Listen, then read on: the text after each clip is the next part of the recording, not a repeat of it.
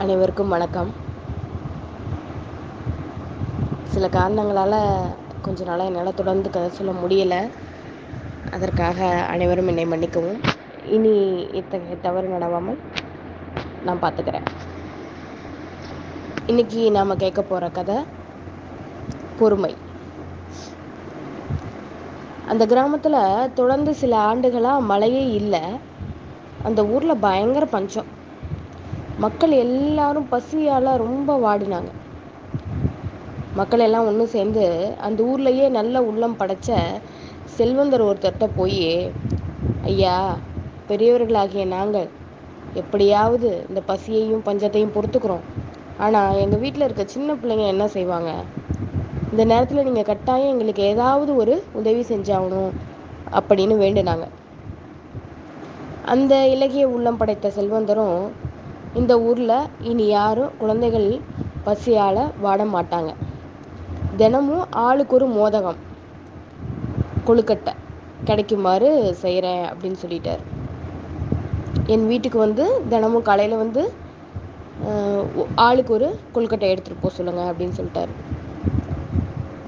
மாளிகைக்கு திரும்பினார். தன்னோட வேலைக்காரனை கூப்பிட்டாரு. இந்த ஊரில் இருக்க பிள்ளைங்களோட எண்ணிக்கையை கணக்கெடுத்துக்க. ஆளுக்கு ஒரு மோதகம் தினைக்கும் கிடைக்கணும். கூடவும் கூடாது குறையவும் கூடாது. நாளையிலேருந்து மோதகங்களை கூடையில் சரியான எண்ணிக்கையில் எடுத்து வச்சுக்கோ. வெளியே போயிரு பிள்ளைங்க வருவாங்க வந்து உங்ககிட்ட வாங்கிட்டு போவாங்க அப்படின்னு சொல்லிட்டார். மறுநாள் வேலைக்காரன் மோதகம் செஞ்சு எடுத்துக்கிட்டு மோதக கூடையோட வெளியே போய் உட்காந்துட்டாரு அங்கே காத்துட்டு இருந்த சிறுவர் சிறுமியர்லாம் அவனை அப்படியே சூழ்ந்துக்கிட்டாங்க அந்த வேலைக்காரனை. கூடையை அவங்க முன்னாடி வைத்தான் அவன்.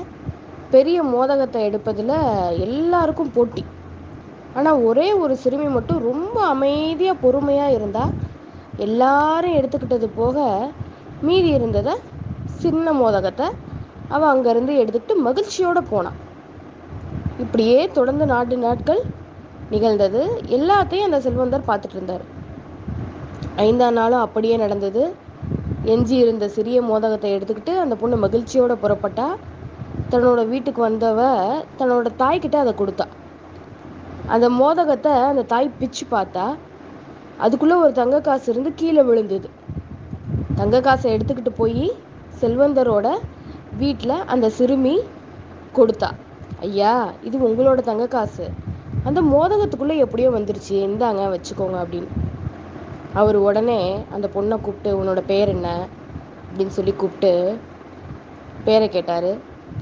உன்னோட பொறுமைக்கும் நற்பண்பிற்கும் நான் கொடுத்த பரிசு தாம்மா அந்த தங்க காசு. மகிழ்ச்சியோடு அதை எடுத்துகிட்டு வீட்டுக்கு போ அப்படின்னு சொன்னார்.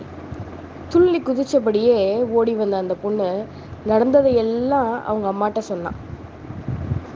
நாமும் பொறுமையாகவும் நேர்மையாகவும் இருந்தால் கடவுளோட பரிசை பெறலாம் இல்லையா? யோசிப்போமா? நன்றி.